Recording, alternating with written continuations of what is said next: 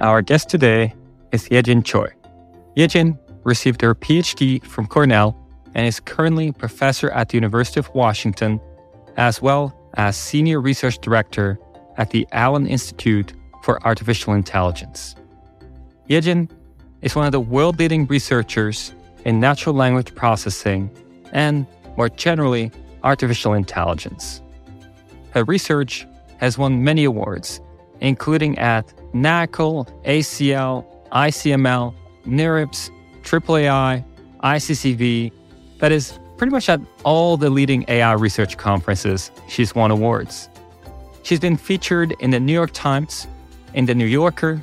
She spoke at the main TED stage just recently. She won the Genius Award, officially known as the MacArthur Fellowship.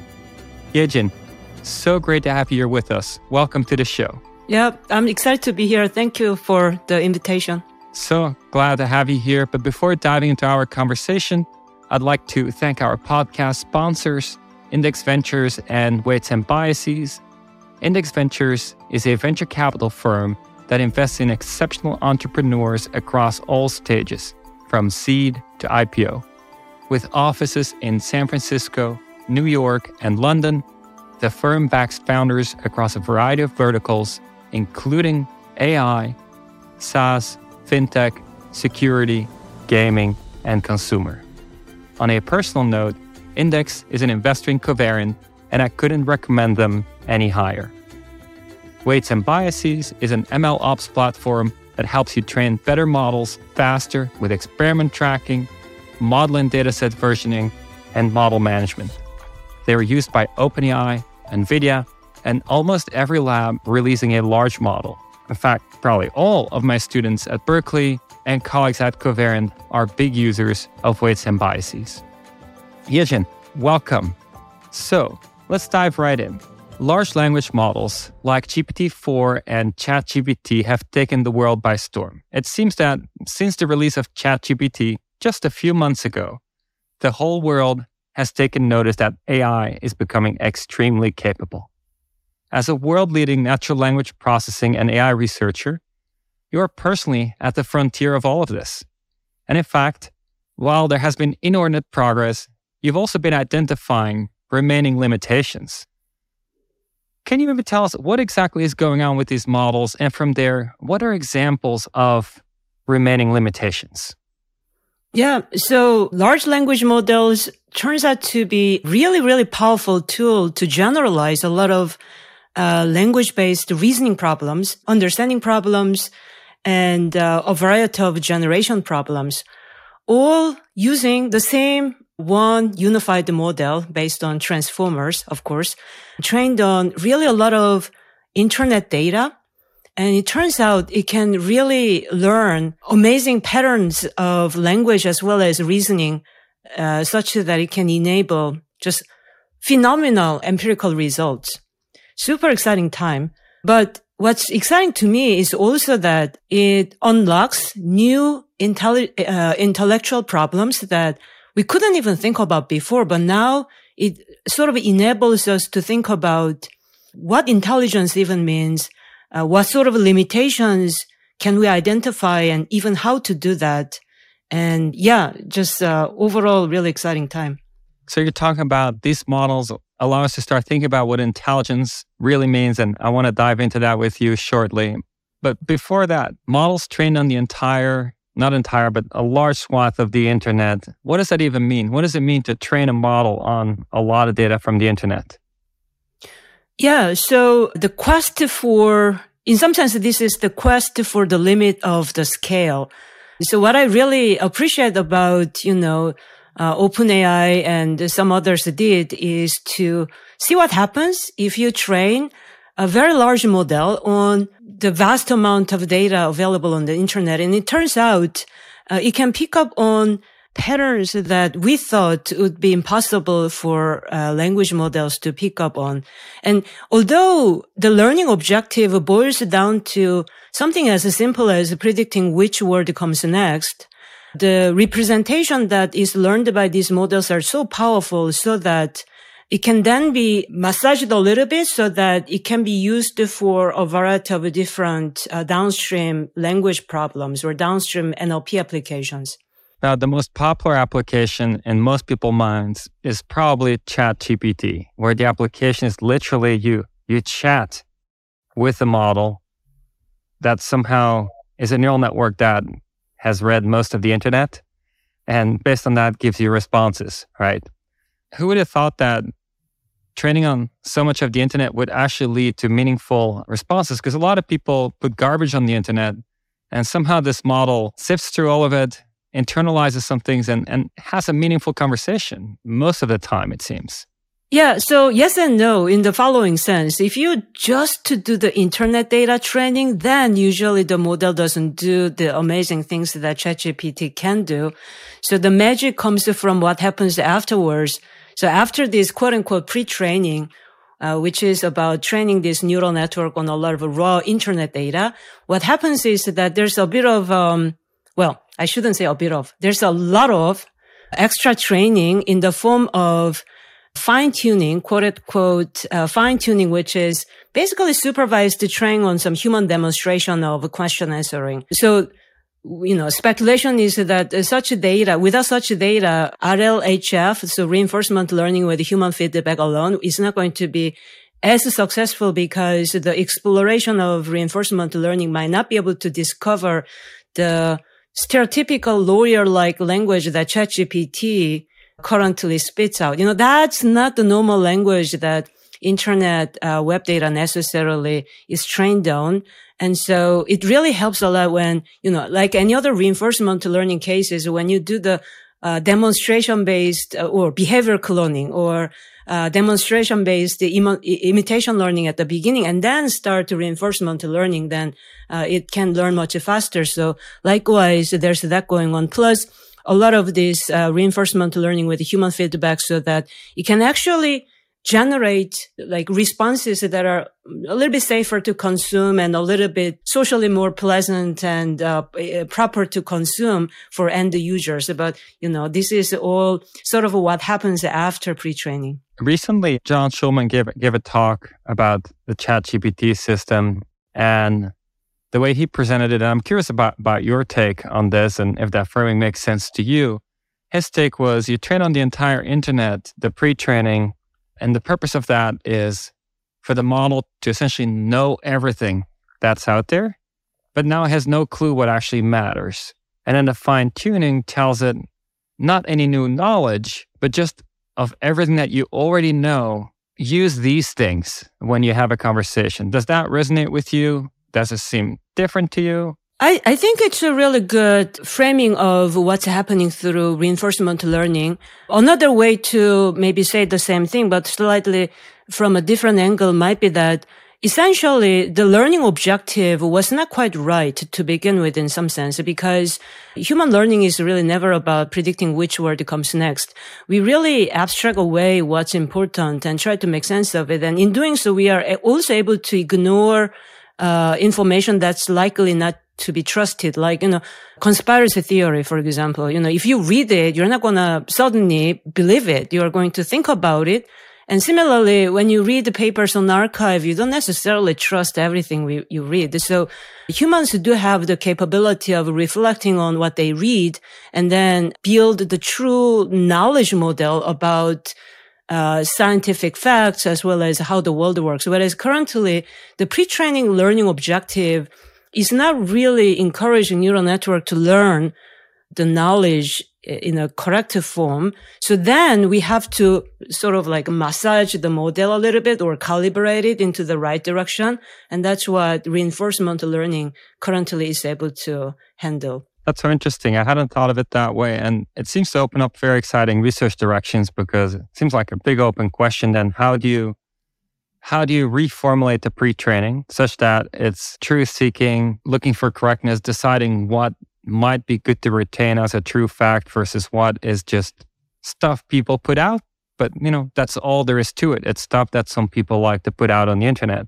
Any progress on that front? Um, I would say not very much, but it's something that I think a lot about. And especially when I think about common sense challenges, it's a, it does share similar challenges compared to encyclopedic knowledge about the world. So the, the, the knowledge generally have sort of two flavors. One is just knowing, you know, which actor was born in what year, you know, which I never remember. I have to Google search or Bing search to find out. But, and then there's just like general, generic knowledge that you know about how the world works. So for example, you know, when you record, you need good microphone and you want to keep the room quiet. So this is our common sense knowledge about, you know, recording, for example. And, you know, even if it's not written somewhere out loud, we kind of figure out a vast amount of such knowledge.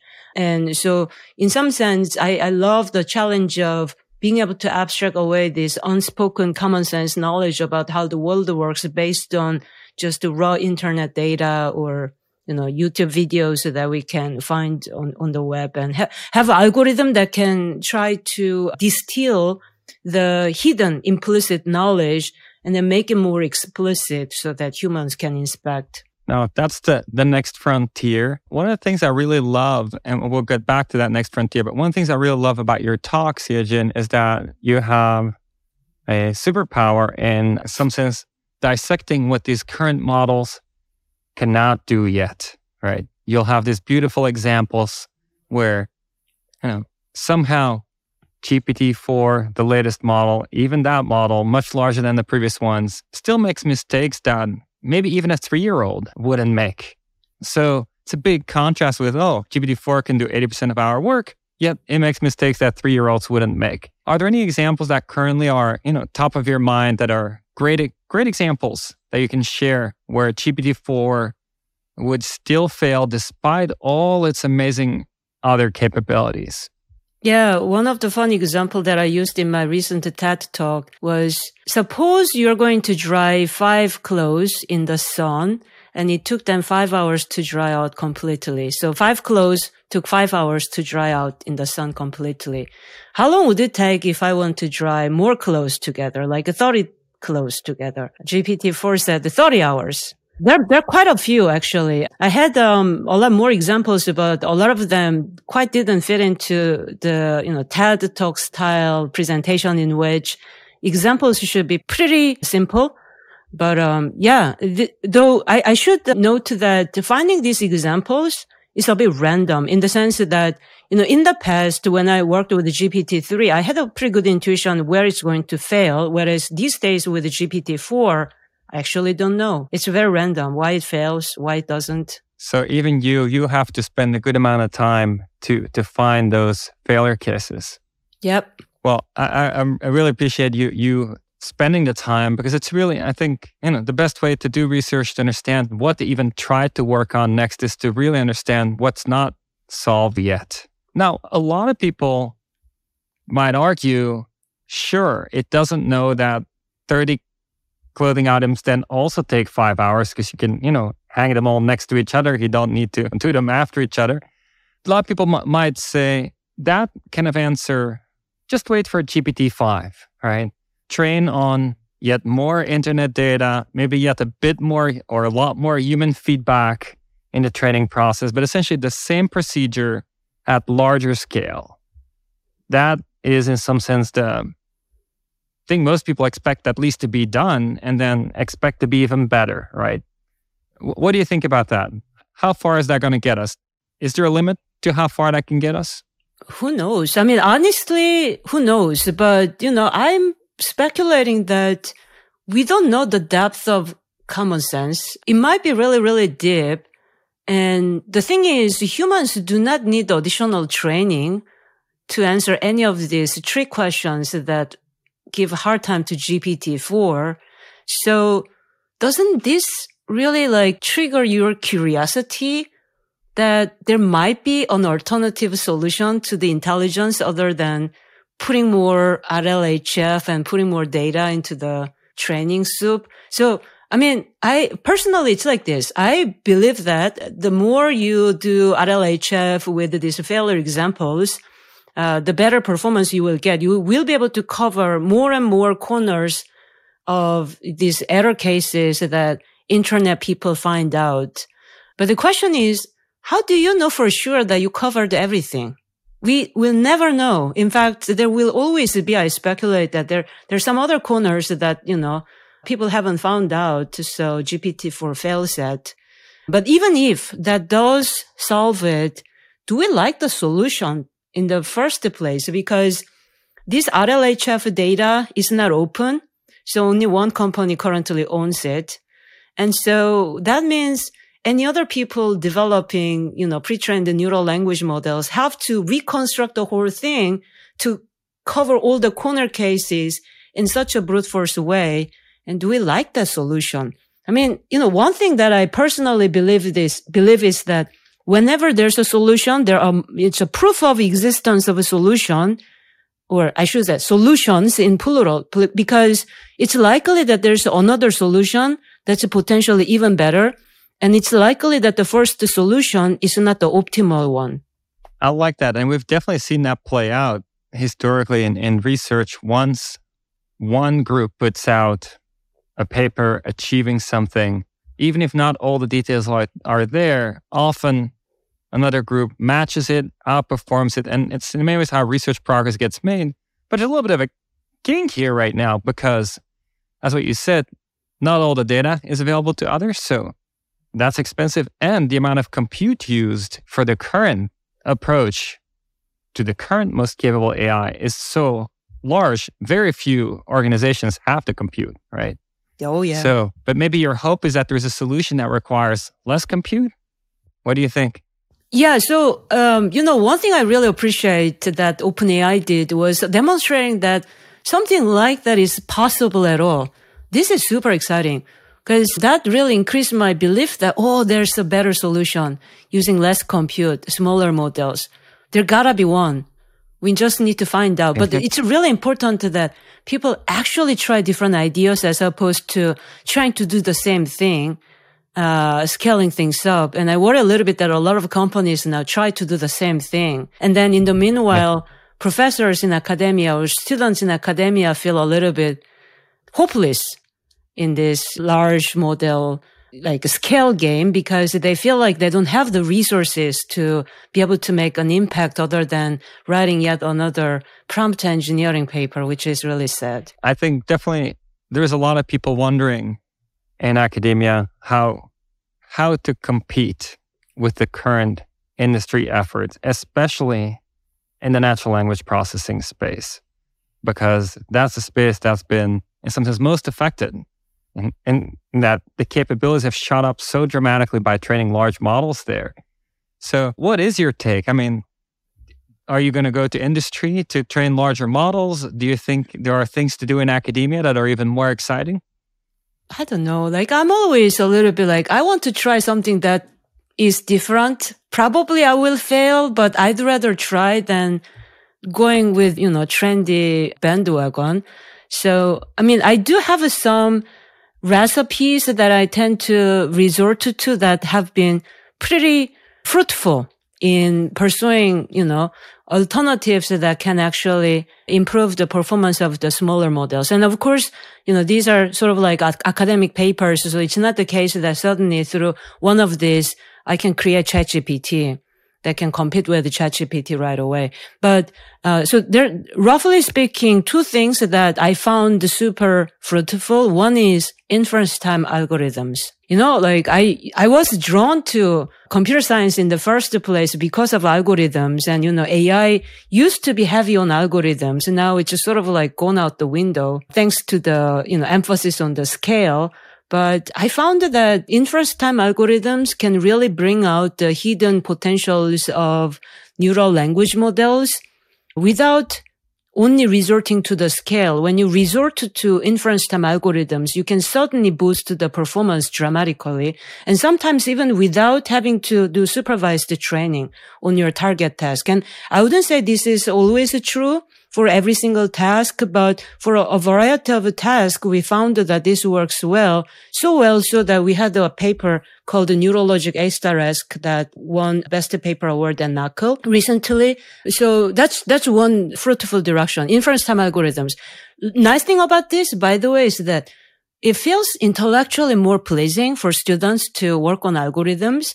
They never need to do hyperparameter tuning that's potentially boring and, you know, just lots of hyperparameter tuning. So they don't need to do that. And so long as they implemented the algorithm correctly, it does tend to work right away. And then it tends to work on different task formulations as well. So we found that it's generally quite exciting. Before you go to the next one, you said inference time algorithms. Can you elaborate on that a little bit? What does that mean? I'm, I'm I don't work in the NLP space that directly myself, so I actually don't know what to imagine. I'm thinking, you know, beam search or improvements to beam search where you generate multiple samples in parallel and select the best one. But is is that the right thing to think about, or is it something yeah. else? Yeah. So uh, beam search or you know, beam search used to be the de facto standard for a lot of NLP applications. And then sometimes people did uh, sort of like greedy decoding. So those two were used quite often. And then, okay, let me backpedal a little bit and then first to talk about sampling algorithms as well. Because we had this paper titled as the curious case of neural text degeneration in 2019. So this is right after GPT-2. And we noticed that GPT-2, you know, the unicorn text that caused a lot of attention back then was not based on beam search. It was based on sampling. It was based on what they called as top K sampling. And that triggered uh, our curiosity quite a bit because why do you sample? Why not find the argmax? Like, why not use a beam search to find a better text? Um, so we investigated that and we found that if you try to look for argmax, you know, the, the best probability sequence out of your neural language models, then you get degenerate text. So broken so that it's very funny, you know, like whenever this sort of um, text comes out, we start laughing so much because you cannot believe. And initially I thought this gotta be a bug in your code. But then uh, it turns out this is the true behavior of neural language models assigning extremely high probability score for such a broken text that's so unnatural. It was probably never in the training data, but the learned language model does have this, this sort of like degenerate behavior hidden. So the paper provides why that's the case, etc. It triggered a lot of follow-up research, but one particular solution we proposed back then was top-p sampling. So basically the idea is that when you look at the probability landscape for predicting which word comes next, it's almost as if you're looking at an atom and the nucleus inside of an atom. So nucleus is tiny, but it's, um, it, it is occupying the, the vast majority of the mass, probability mass. So it's a tiny little proportion. So in some sense, it's a small working vocabulary that's eating up all your probability mass. And if you sample out of it, then you get amazing text suddenly. Like the, the quality improvement is quite mind blowing how much this actually matters. So this is when I started tasting this, you know, the, the joy of just like modifying the decoding time algorithm out of a neural network and then you get vastly different performance. So I had a variety of uh, such papers in which I tried to modify the probability distribution a little bit, but more recently, uh, we looked at this, what we called as neurologic decoding, where basically the idea is that if you give me any logical constraints for which word to include or not include, uh, specified in logical forms, more concretely conjunctive normal form, but you know, that's a technical detail. Then we can write a sophisticated beam search that can try to satisfy all your constraints while producing fluent English text. And turns out a lot of NLP applications kind of need something like this. You know, sometimes you want to generate some output text and want to incorporate some keywords or want to incorporate or, or avoid some other keywords that you don't want to incorporate. Then you can specify this. And even for machine translation, sometimes there can be grammar inflection rules that you want to incorporate as logical rules. So we've done of a lot of application scenarios, even including machine translation. And we could demonstrate that you know, across the board, you can improve the performance right away. And in some cases, even using neurologic decoding on top of unsupervised off the shelf GPT-2 can do better than your supervised model based on beam search. And then so much so that sometimes a smaller network can do better than larger network. You know, this is really unexpected empirical result, but like neurologic on top of a smaller unsupervised model can do better than the beam search applied to larger network supervised. So depending on the target task. That's really intriguing. Th- thanks for elaborating on, on the inference time algorithms. You said there was a second direction that you're very excited about. What's that? Data. So AI models are as good as the data that it's feed, fed on. And so you know, one way to enhance the data is just quantity, just add more or uh, hire people to write you demonstration data and then more thumbs up, thumbs down for RL, RLHF. So these are more straightforward method that the community relies on. But I do think that there's so much more that we can explore there as well. So some of our research is sort of investigating AI generated data and usually AI generated data is not very good, but for, for example, common sense knowledge distillation or even for an entirely different tasks such as a summarization task, uh, we explored AI generated data that goes through collection of different AI, basically over generating and then criticizing another AI's generation so that it's almost like reinforcement learning exploration combined with reward network filtering out some of the bad explorations. So it has a RL interpretation to it. But anyhow, uh, we found that if you actually explore really good data, then, and quality is more important than quality if you quantity if you do it correctly. And we found that there, are multiple papers of this nature but we found that you can enhance the performance of a smaller model to match or win over gpt-3 davinci the instruct version of gpt-3 davinci performance for some of these wow. application scenarios. That's amazing. One of the things that keeps coming back in our conversation here is common sense you keep alluding to that concept. What do you mean when you say common sense? And is it still missing from these current models?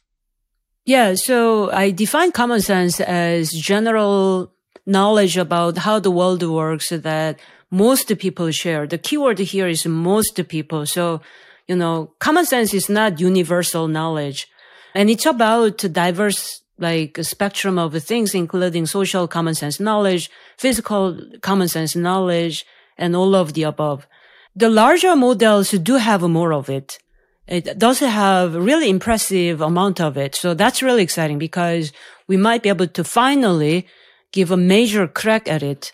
What's quite curious though is that it randomly fails at some of these simpler cases. So it's both exciting uh, for its performance, but it's also really curious. Why does it fail at such easy cases that children would be able to answer correctly? So yeah, it's, um, it's a topic that has been in my mind for a long time, but I started working on it primarily, let's just say 2017 or 18.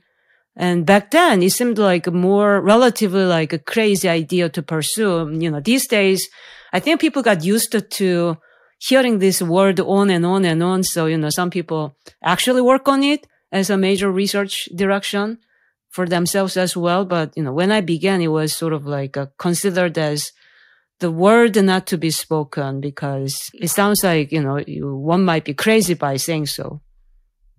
Too ambitious. Is that the way to put it? It was considered too ambitious at the time? Yeah, maybe it came across as too ambitious. And, you know, so much so that when writing a paper, sometimes my co-authors told me not to use the word common sense. Just don't use the word at all because it triggers the wrong, you know, emotional reaction from people, they said. And so I was avoiding even saying the word for some time. But then here's one realization I had. The, the reason why I started working on it is because I realized that the reason why people thought it's too ambitious is based on the failures in 70s and 80s. And how do we know that they tried everything in 70s and 80s when they didn't have neural network, they didn't have crowdsourcing, they didn't have the same kinds of algorithms or learning algorithms or inference algorithms developed. But above and beyond, one problem that I saw was the fact that all the research in 70s and 80s were based on logical forms. Uh, you know, my first reaction to that was that we, we got to get rid of all of that. Well, you've definitely started making a lot of progress in this direction. And I think also more and more people are currently excited to work on the topic of common sense, seeing it as one of the key missing pieces to have, you know, real general common sense in, in these models, which is clearly still lacking in a general way. But related to what you just said, actually have also claimed that language is the best medium for reasoning. And it seems there are alternatives out there that were invented to be good for reasoning, like mathematical formal proof languages, right? Or logical or probabilistic reasoning systems which are designed by humans to be good for reasoning. And yet you are saying, actually, we should just reason directly in language. Why? Yeah, so um, this is, I don't know why I'm attracted to this thought, but I am. And it's a difficult position to hold. But here's my reasoning about that. So the problem with mathematical equations is that they're beautiful, they're correct, but they're too narrow in the expression, the expressive power that they have. This is a problem for both equations and logical forms compared to the amount of information that humans can actually acquire and then communicate and then reason about and so forth. So when I just think about the scope of information, I worry that logical forms or equations are amazing human invention for communicating certain kinds of reasoning. So it's a powerful vehicle for reasoning as well, but it does not encompass everything. And especially if I wanted to make a dent at common sense, I felt that language might be really important, uh, especially if we want to cover human like common sense, not like, you know, a cat or dog level common sense, but if we want to target human like common sense, then my speculation was that language is important. Having said all of this, you know, I was kind of curious what actual mathematician or theoreticians might think about my claim that, you know, probably will get bashed by them. I thought about at least one person, David McAllester. He agreed that as a theoretician, uh, he cannot think without language. In fact, if you look at any theory papers, it's uh, all covered in natural language. There's no such a thing where you can only reason through and, you know, describe everything through equations or logics, logical forms. So language is a really important aspect of reasoning, even for math, confirmed by a theoretician. Well, I love that observation also that when you look at the papers, there's definitely a lot of language in there, at least for other humans to be able to consume it more easily that way, right? Um, it's very hard to consume a paper that's just equations. In fact, I don't know if it's it's all that feasible at all. Now, here's maybe an even a taller order than common sense, and you've been thinking about it. What's your current thinking? Can a machine learn morality? yeah, so I'm quite excited about this for different reasons. But one reason being AI safety. I wonder whether it's even possible for AI to be truly safe to humans without really learning norms and values. And that includes moral norms as well, whether we like it or not. And the boundary between moral norms or social norms or cultural norms or uh, all of these are rather blurry in the sense that these are distinct concepts that share boundaries. But anyway, can machine learn that? Who knows? It's not clear if humans learn that all that well either. So can machine do even better than humans? Uh, I don't know about that, but what's intriguing about me though is that it does share a lot of commonalities when I compare the challenges with the common sense in the sense that there's usually rules, common sense rules, basic common sense rules, like, like birds can generally fly. And then there's this endless list of exceptions. So, you know, birds cannot fly if they're sleeping. Birds cannot fly if they're dead. Birds cannot fly if they're newborn. And then birds cannot fly if they're in the cage. And when it comes to moral norms, what's fascinating to me is that in general, you and I agree that, you know, we shouldn't steal. But, you know, what if you are in the street and you see somebody majorly injured and, uh, you know, bleeding profusely. And then there's just like a pharmacy right there. And you want to buy bandage for this person, but the line is so long. Do you wait in the line or do you first uh, do something about the situation and then pay them later? Maybe this may come across as made up example and we sh- still shouldn't steal. But the other aspect of social norm is that there are more like rules that are not as, um, uh, wildly, I mean, like, okay, here's one rule example. This is, um, work by Sydney Levine, and I think she had a bunch of co-authors whose name I cannot enumerate, but Sydney Levine, uh, she majored in moral cognition, moral psychology, and she studied when people bend rules, like not cutting lines when you wait in line, you know, usually the etiquette is that, you know, you, you should go to the back of the line, right? But then, you know, what if it's a line for a bathroom and someone has a medical condition? Maybe it's okay to cut the line. What if, you know, it's a line for medication and somebody has a major headache and, or line for water. Somebody's feeling really sick and probably it's okay for them to cut the line. And there's so many cases in which rules can be bent. And, you know, whether you think it's okay to bend the rule or not has a lot to do with your values. Like your values, my values. The beauty of this is that uh, humans have different values. So somehow we need to incorporate value pluralism, and all around this is this comes across as a computational problem, but such a messy one. And I found that really um, quite uh, exciting to think about. It's a difficult problem for sure, and, and, really important. I love the examples you're giving because I think it, it really gets to the hard part. Learning just the basic rules, sure, a language model should be able to memorize the basic rules but then understanding the nuances of when it might be okay to bend those rules or when, you know, at least many people might consider it okay. That, that gets very, very nuanced very, very quickly.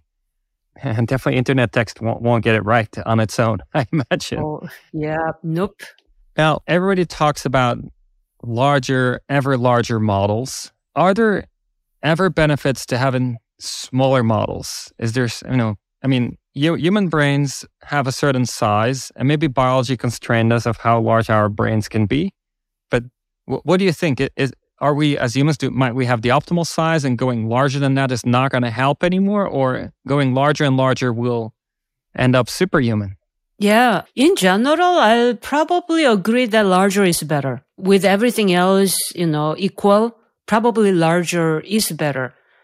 But it might be that you know, if everything is not equal, meaning, you know, either you have a choice to make, either you make the model larger or you spend more compute for inference time algorithms or making better data, then it might be that there's a smaller model that can do as well as a larger model. And in any case, my speculation is that there's scale Goldilocks zone such that too little is not good. Too large may not be necessary either.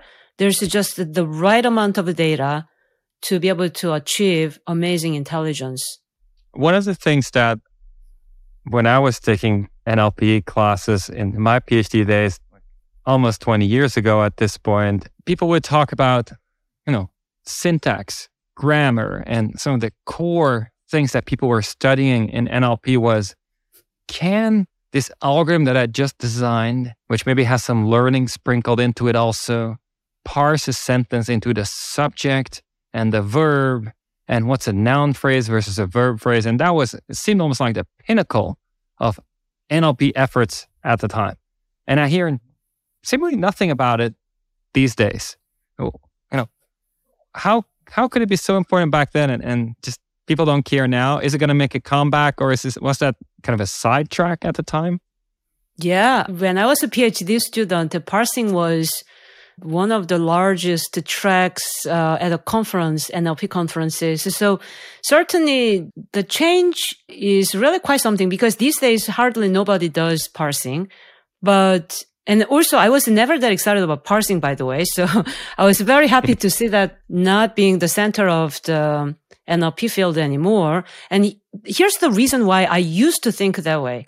Meaning I'm going to flip what I used to think, but I used to think that way because I felt that the parsing focused on too much on some of the basic information of the sentence structure, ignoring what uh, linguists will describe as more pragmatic meaning. So there's a syntax, there's a semantics, and then there's the pragmatics. And the pragmatics is a lot about reasoning about what's not spoken. You know, for example, when you read a recipe, when the recipe says bake for half hour, it may not tell you bake where, but you know bake where. Of course, bake in the oven, you know, where else? And then even if bake what, you know, bake what is not said, well, probably there's this dough or whatever else you're preparing in the recipe. So it's okay for you to drop these arguments of an action. Arguments of a function can be easily dropped in actual human language, which traditional parsing completely ignored. Or, you know, maybe I should uh, step back a little bit and say that some people worried about these dropped arguments, you know, fancy terminology for this is ellipsis. But a lot of people in practice didn't really work on it. And in any case, there was not enough of uh, supervised uh, data to train on any model. So uh, I just was a, a, bit unhappy about the fact that it's so narrowly scoped for a long time.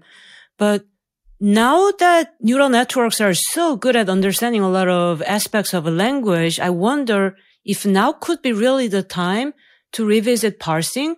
But for the first time, really attack all these difficult aspects of a pragmatic understanding that previous efforts couldn't really handle because for those cases, human annotated data was unbelievably expensive and it was impossible to gather.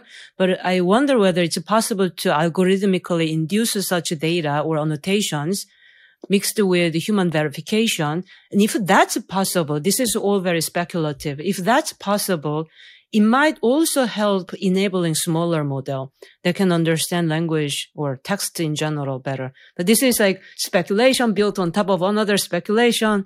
But um, um, in general, I think it's good to try things that are different from the mainstream. So who knows? Yeah, I love it. Speculation on top of speculation, deviating from the mainstream. Best way to to have a surprising result, but also, I guess, often best way to have no results at all yeah. it's risky to go down yeah, those paths. now, switching gears from from the more fundamental research to the application space, when you look at what's happening with these language models, such fundamental progress being made, are there some real world applications that really excite you personally, either already happening now or maybe that you see are likely going to happen soonish?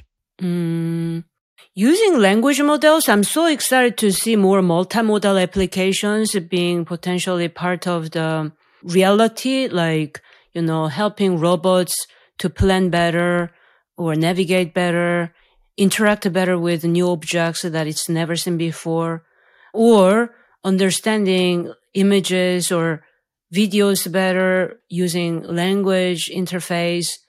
And then perhaps in the text domain, it's very exciting to think about what new applications could be now built on top of these neural language models, such as education assistant tools to guide people or students through tutoring service, like the sort of stuff that Khan Academy is currently working on is really very inspiring. And then I also learned from John Tasioulas. He's a, a moral philosopher at Oxford. And he also specialized in jurisdiction or laws. So he mentioned something that there are a lot of large population of people who don't have access to laws or service uh, for laws because they just don't have uh, the financial means but even if they were to use a, a, bit of a public service, their line may be too long. So that a lot of the times they just, you know, have no, no way to complain legally about anything.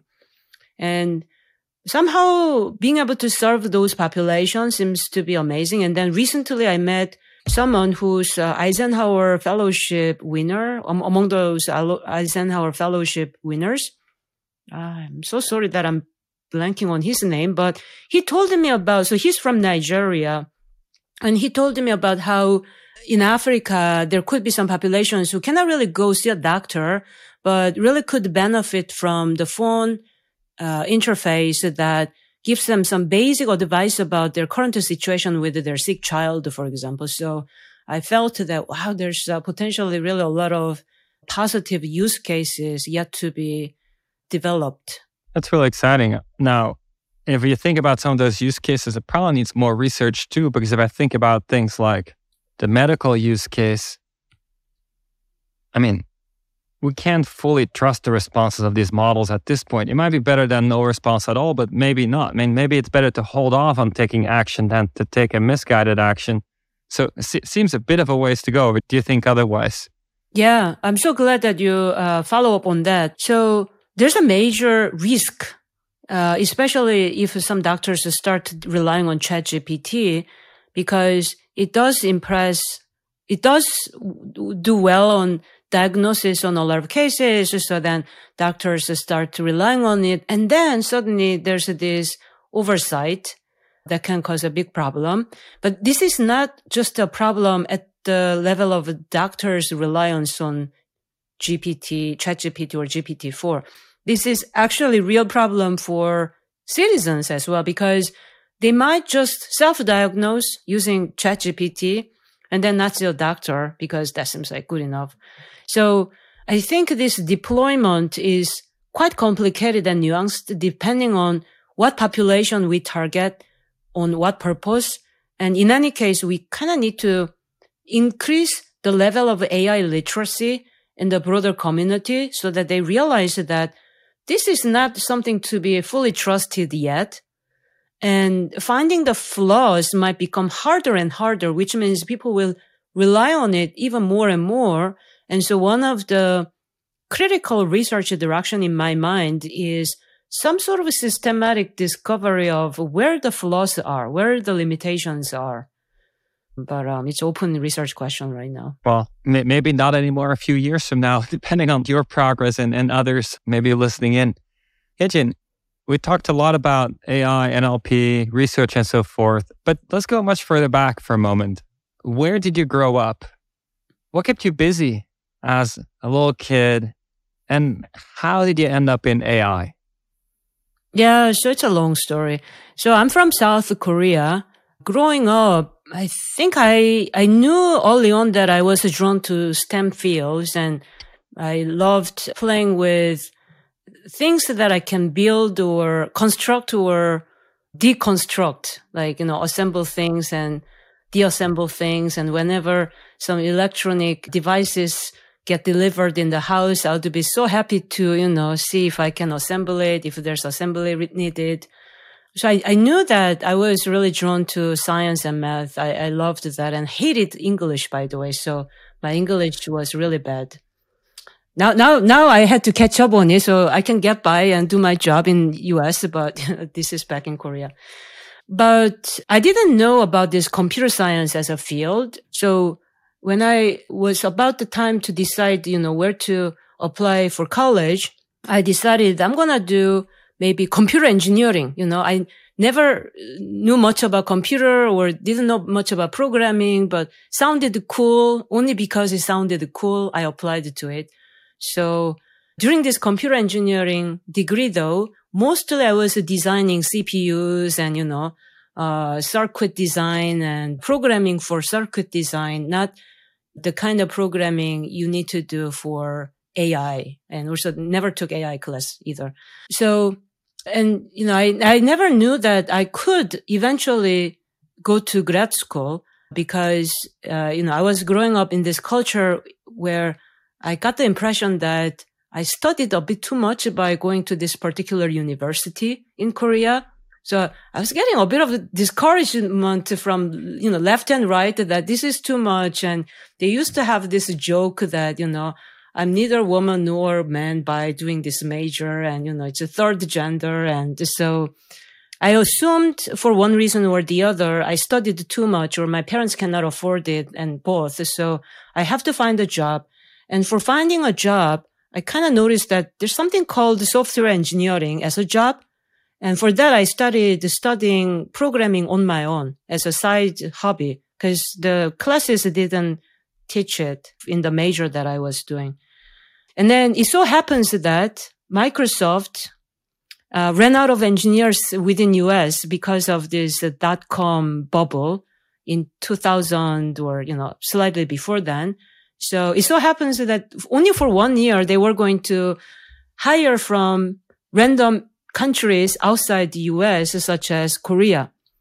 Except I couldn't speak in English, so I couldn't really apply for four months. I was studying so hard English so that I might have actually have a chance to do the interview. So I did the interview with very basic English skill set, but you know, at, at least coding I was okay. So I passed the coding interviews. I, I started my career as a software engineer in Seattle, uh, working for Microsoft. And um, still, I had no clue that I would eventually do AI. And if anything, back in Korea, AI was considered to be winter time. And uh, I was doing more like you know high performance server programming and so that was my specialty. And it was so fun for me to do that at Microsoft. But after two years, I started becoming very restless because I started owning a lot of code and I wasn't sure if I can do this for the rest of my life.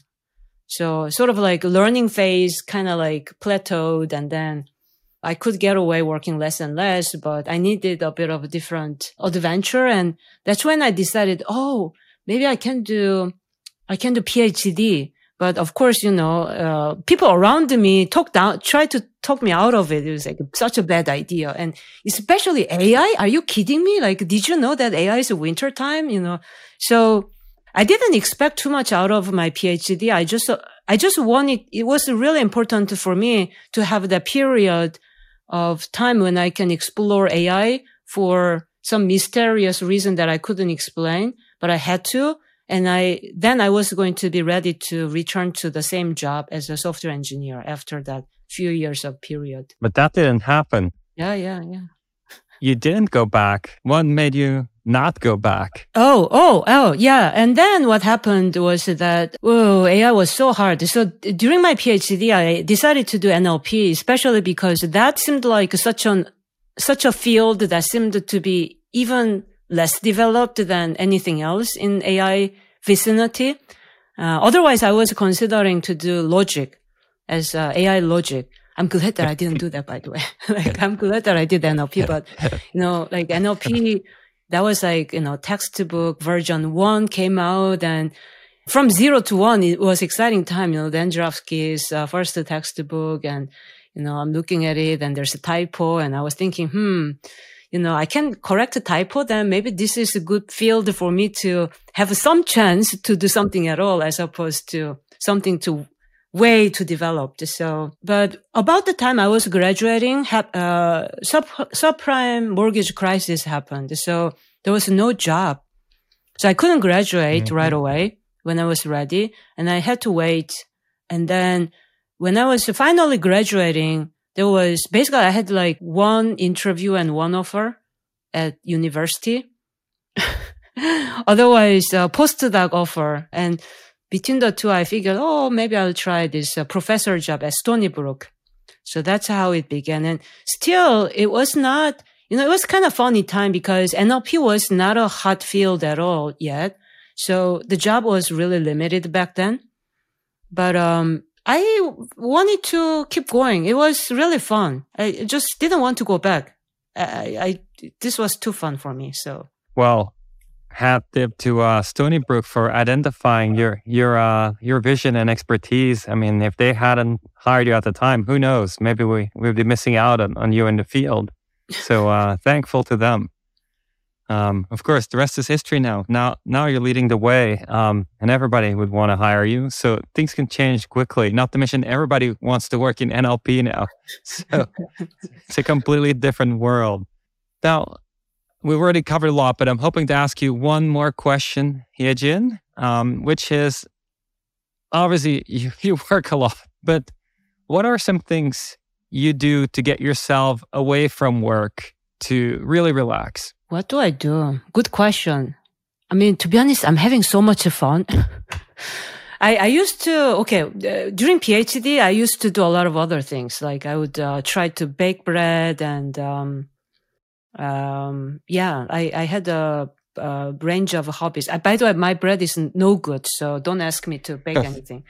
Um, these days, I, I, guess I could say, um, uh, my partner is very much uh, concerned about my long-term health, so he pulls me out of my, you know, computer and try to put me on a hiking trail so that uh, I I'm like departed from my computer. But of course, I have my phone. But yeah, I I discovered that I actually like these mountain activities these days. So I try to do that um, on weekends that I can do do that, but otherwise i mean like i there are like maybe semi work related things that also feels more relaxing such as reading books on moral philosophy or uh, cognitive science and i found that those are just so exciting and i wish i could do more of it but um, i don't know i cannot really say anything really fancy to as a hobby that i can brag about Hey, going going into the mountains sounds sounds pretty good to me. Yejin, thanks so much for making the time. Really glad to have you on. Yeah, uh, thank you so much. This was fun. Uh, thanks for having me.